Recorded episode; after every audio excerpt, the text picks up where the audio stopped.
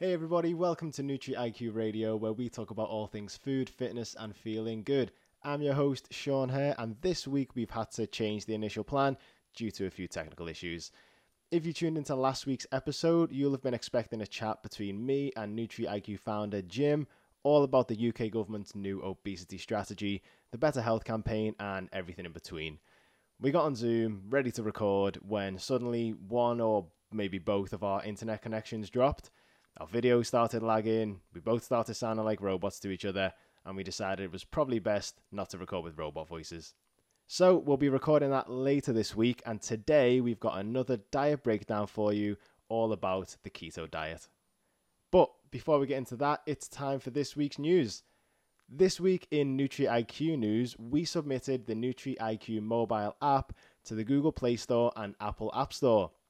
That means that in a few weeks' time, you should if everything goes smoothly, be able to download and install the app right onto your phone where you'll be able to see all your perfectly portioned recipes, plan out your weekly meals, track your progress measurements and pictures, and use our new swaps feature to totally customize your plan.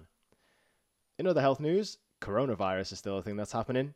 So, we just wanted to take a second to remind you to stay safe, follow the guidelines to protect those around you, wear a mask when you're asked to, and just look out for each other. We're all in this together, and that's the news. In this week's main segment of the show, we're breaking down the keto diet what it is, why it works, why it gets results, and why it sometimes doesn't, and help dispel some of the myths and magical promises around it. So, the best place to start is probably with an outline of what it is and where the diet actually comes from. Keto is short for ketogenic, and though many now see it as a diet to aid weight loss, it was initially created as a diet to help control seizures in children with epilepsy. That might sound like a total curveball if you didn't know that, but I just want to point out that it's important to remember the word diet doesn't immediately mean weight loss. We often feel like it does when we say things like, I'm back on my diet, but your diet is just the way that you as an individual eat day to day and you can make adjustments to your diet to steer you towards a particular goal. For many of us, that goal is simply weight loss, but for somebody who's celiac, their diet helps them avoid digestive issues. And as we've just learned, for children with epilepsy, a ketogenic diet can actually help control and reduce the amount of seizures they suffer. Now, the way the ketogenic diet works is this you aim for 60 to 75% of your daily calories to come from fats 15 to 30% of your daily calories to come from protein, and only 5 to 10% of your daily calories to come from carbohydrates. If you manage to do this successfully, your body basically isn't happy with the low amount of carbohydrates it's getting. Carbohydrates break down into sugars when we digest them. More specifically, they break down into glucose. Your brain runs on glucose for energy, and if there's suddenly not enough glucose going around for your brain to function properly, that's not a good situation. So your body adapts, just like it always does. And it adapts by producing something called ketone bodies, aka ketones from fats, and uses those for energy for your brain instead. The reason this is thought to help with epilepsy is because the ketones seem to dampen the electrical activity in the brain, and because seizures are abnormal electrical discharges in the brain, that can mean a reduction in seizures. Before we go any further, I just want to point out that following a ketogenic diet is only recommended for epilepsy when other treatments have been unsuccessful. So it's a bit of a last resort anyway. Plus, the NHS website actually states that a ketogenic diet should not be undertaken without the guidance and recommendation of a trained professional. And by trained professional, they mean a registered dietitian who spent years studying and specializing not a person on Instagram or Facebook who's got a certificate in keto coaching after completing an online quiz. The reason it should only be followed under the guidance of a professional is because it is so extreme. And it's only recommended for kids because parents can control their eating, whereas as adults, we tend to find it hard to resist nice things like pizza and ice cream for the rest of our lives. Just something to bear in mind before you jump into keto if it is something you've been thinking about. Before we move on to talk about how the keto diet is used for weight loss, let's just go over a quick summary of this epilepsy business. The keto diet was originally developed as a way to treat epilepsy in children. Roughly 70% of your daily calories come from fats, roughly 20% come from protein, and less than 10% come from fats. It helps to control seizures by essentially starving the brain of energy so that the body has to find a new way to provide energy to the brain.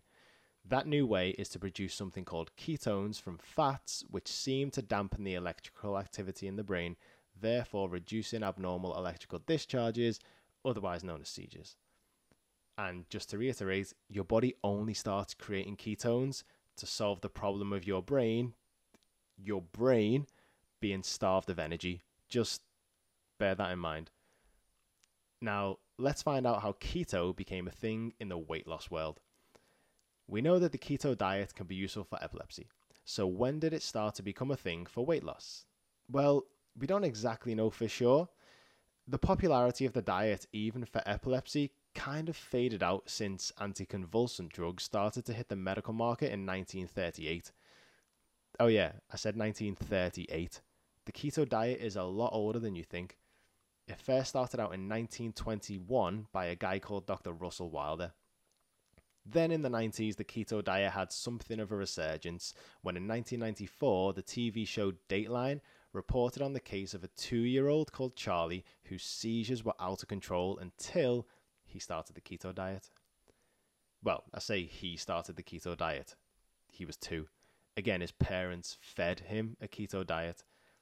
After that Dateline episode, interest exploded again, so much so that Charlie's dad even directed a film in 1997 called First Do No Harm about their experience that starred Meryl Streep. Another series of events happening around the same time started a little earlier. Back in 1972, Robert Atkins, MD, published his first diet book. Yep, we're talking about the Atkins diet. We're going to do a future episode breaking down the Atkins diet itself in more detail, but for now, we're just going to talk about how it relates to the keto diet. In the first phase of Atkins, you do aim to get into ketosis to influence a quote happy state in which your fat is being turned off with maximum efficiency and minimum deprivation. A little later, in 1976, a keto based book called The Last Chance Diet hit the shelves. You drink a high fat and protein drink until you lose however much weight you're aiming for. The author, Dr. Robert Linn, made $40 million off the back of it. However, remember that to hit ketosis, less than 10% of your daily calories need to come from carbohydrates. And to put that into perspective, that's usually kept to a maximum of 50 grams of carbs a day. That doesn't leave a lot of room for things like fruits and vegetables, seeing as one banana contains around 27 grams of carbs.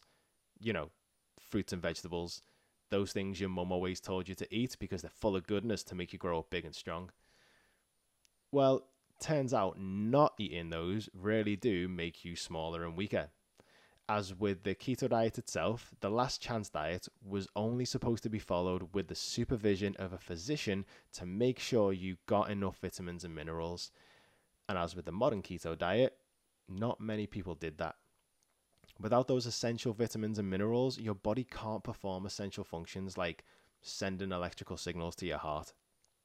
The last chance diet contributed to at least 60 deaths. Over a decade later, in 1988, Optifast hit the market.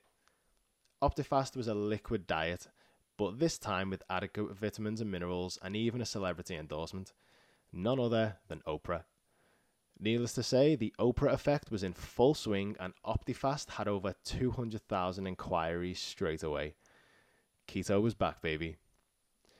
It then actually ended up being used by bodybuilders because it was a quick way to reduce body fat for competitions.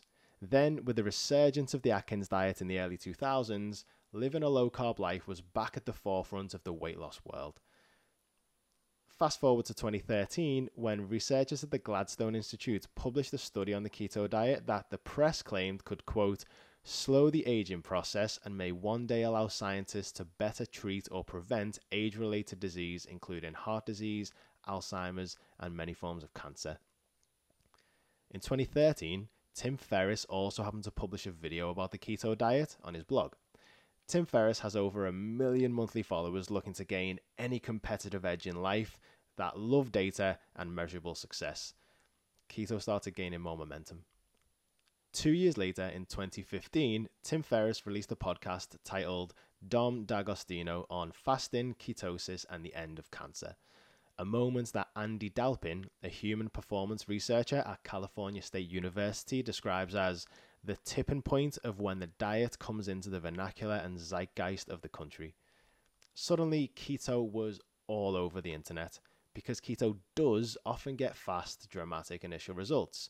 It thrives in the world of social media. Because people love to post before and afters of what they've achieved on keto in just two weeks. But bear in mind, how many pictures do you see in comparison of a keto diet being followed for over a year? One reason the keto diet is so appealing for weight loss is because of the wording of how it works. Remember that ketones are produced from fats, and this is where having distinct vocabulary becomes very important. When I talk about fat, what's the first thing you think of? The jiggly bits on your belly or the olive oil on your kitchen counter? These are two very different things. Body fat, or more specifically, subcutaneous body fat, and dietary fat but we use the same three letter word to describe them both fat, and that confuses things. If you think back to episode 8, the only actual way to get results, you'll recall that our bodies have backup stores. If we need them, we'll dip into our stores of body fat for energy and lose weight. But if we can get all the energy we need from our food, then we don't need to dip into those backups. The same thing happens with converting fats into ketones.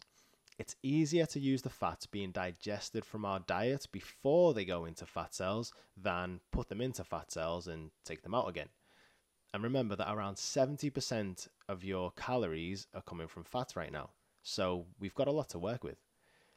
The ketones are produced from fats, but that doesn't mean those fats will automatically come from body fat. So then, why does weight loss happen? Well, that's the thing. Sometimes it doesn't. Studies show that when calories are accounted for, there's no discernible difference between the keto diet and a diet with a more traditional macronutrient balance. By macronutrient balance, we mean the balance of fats, proteins, and carbs. In a more real life example, say you had an identical twin. You're both exactly the same height, weight, and are just as active as each other. If you followed a keto diet at 1500 calories and they followed a more traditional diet at 1500 calories, you'd both see the same reduction in body fat overall. It's not the ketones that makes a difference for weight loss, it's the calorie balance. And that's why some people don't see weight loss results following a ketogenic diet. Because it's perfectly possible to follow a ketogenic diet and still eat 3000 calories a day. If that's the situation, you're not going to be losing any weight anytime soon. But then, how do people get those dramatic weight loss results with keto? Two reasons. One, a ketogenic diet tends to make you reduce your calorie intake even though you're not thinking about it. And two, you're losing water at the start, not body fat. What's this about losing water? We'll get to that. Let's just finish off the calorie part first. Remember that a ketogenic diet has around 70% of your daily calories coming from fats and 20% coming from proteins. Fats and proteins are filling. They take longer to digest than carbohydrates, so they stay in your stomach for longer while they're being broken down. This makes you less likely to feel hungry throughout the day and therefore less likely to snack, therefore reducing your calorie intake. Also, it's hard to eat a lot of fat and protein in one go. Think about how easily you could go through a full packet of Jaffa cakes or tube of Pringles without thinking about it, whereas that's just not happening with steaks and avocados. You don't see a lot of memes talking about how it's never just one avocado, though, is it? So, again, as a result of being less likely to overeat, you're also likely to reduce your overall calorie intake. And finally, on the point of overeating, if you're limiting your daily carbohydrate intake to only 50 grams, and remember that one banana is already 27 grams, you're cutting out a lot of those hyper palatable, easily overeatable, calorie dense foods like cakes, chocolate, sweets, crisps, biscuits, cookies, muffins, and bread. So, once again, If you're cutting out foods that are high in calories and easy to overeat, again, you're likely to reduce your overall calorie intake. These three things are the main reasons you're likely to lose weight on a ketogenic diet, even though you're not actually thinking about calorie balance. The diet does it for you. And that's the case for every weight loss diet that gets results that we're going to break down for you in future episodes. But remember, just because the diet is likely to put you into a calorie deficit, that doesn't guarantee that it will. You can still eat and drink 3,000 keto calories a day if you really want to. What about the water then? This is where a lot of the weight loss, as opposed to body fat loss, initially comes from. Remember that we're switching from using glucose for energy to using ketones, and that our body has backups of everything. Our bodies store glucose in our muscles as glycogen for easy access. So, as we restrict our carbohydrate intake and our steady supply of glucose, the glycogen in our muscles gets used up. Think of glycogen as a sort of magnet for water. Every gram of glycogen you have in your body carries with it 2 to 3 grams of water. So, as we use up our glycogen stores, we also flush out the water that was being held with it. You can lose up to 20 pounds in the first week on a ketogenic diet, but most of this weight often is water. Remember that when you read about the flashy two week transformations online, your friend Becky may well have lost 20 pounds of weight in two weeks, but if she's aiming to lose body fat and most of that weight is actually water, she really made that much progress. So, we're almost at the end of today's diet breakdown, and I want to end with a couple of quick reminders. First thing, remember that you need nutrients and that you need to get the full range of them from your diet. That means fruits, vegetables, meat, fish, dairy, eggs, and all the other wholesome stuff. If a diet asks you to cut out a whole section of those, be very careful. Next thing, you don't need to be ketogenic to lose body fat. Being in a ketogenic state makes your body and brain rely on ketones for energy instead of glucose. This can help people with epilepsy manage seizures, but it doesn't mean you'll necessarily lose weight. Next thing, you do need to be in a calorie deficit to lose weight. This means using up more energy than you're taking in from your food and drink each day so that your body dips into its backup energy in your fat cells. For more on how this works, go back and check out episode 8 of the podcast at nutri-iq.net slash podcast 008. I'll put the link for that in the description for you. And last thing, you might be thinking to yourself, or somebody might have said to you at some point, if you don't need carbohydrates, then why eat them? To which I'd say, you don't need the internet either, but you still use that every day. Listen, try keto if you want to. If you're interested and want to give it a go, do it. I don't want to tell you what you should and shouldn't be doing. I just want to make you aware of what's actually going on so you don't do something because you've been misled by some keto warrior on the internet or your friend Becky who swears blind this is something you need to do. If you try it, you enjoy it, it gets results, and you can sustain it, that's fantastic. But if you try it and you don't like it, that's fantastic too, because now you can put it away in the box of stuff that doesn't work for you and move on to finding something that does if you find yourself missing things like pizza, pasta, cakes at birthdays, and ice cream at the beach, then just stop. There are other ways to lose weight. Now, we want to hear your thoughts on keto. Is it something you've tried before? How did you get on with it? Are you still following it now, or did you find it too difficult to maintain? Oh, and did you know keto was actually created to treat seizures? Send an email to shaun at nutri-iq.net and use the subject line podcast to let us know your story. That's S-H-A-U-N at N-U-T-R-I-iq.net. That is everything from me this week. Next week, me and Jim will be together on the show this time to talk all about tackling the obesity crisis, the Better Health campaign, our food environment, active transport, and more. Remember to let us know your thoughts on it all so we can drop them into the show. So, thanks for tuning in to Nutri IQ Radio this week. If you haven't already, if you could leave a review on iTunes, that would be fantastic, and you can even do it right in the app. And of course, make sure you subscribe to the podcast so you don't miss out on future episodes. If you want to follow us around social media, make sure you like our Facebook page, follow us on Instagram at NutriIQ without the dash, and follow us on Twitter at NutriIQ official. See you next week.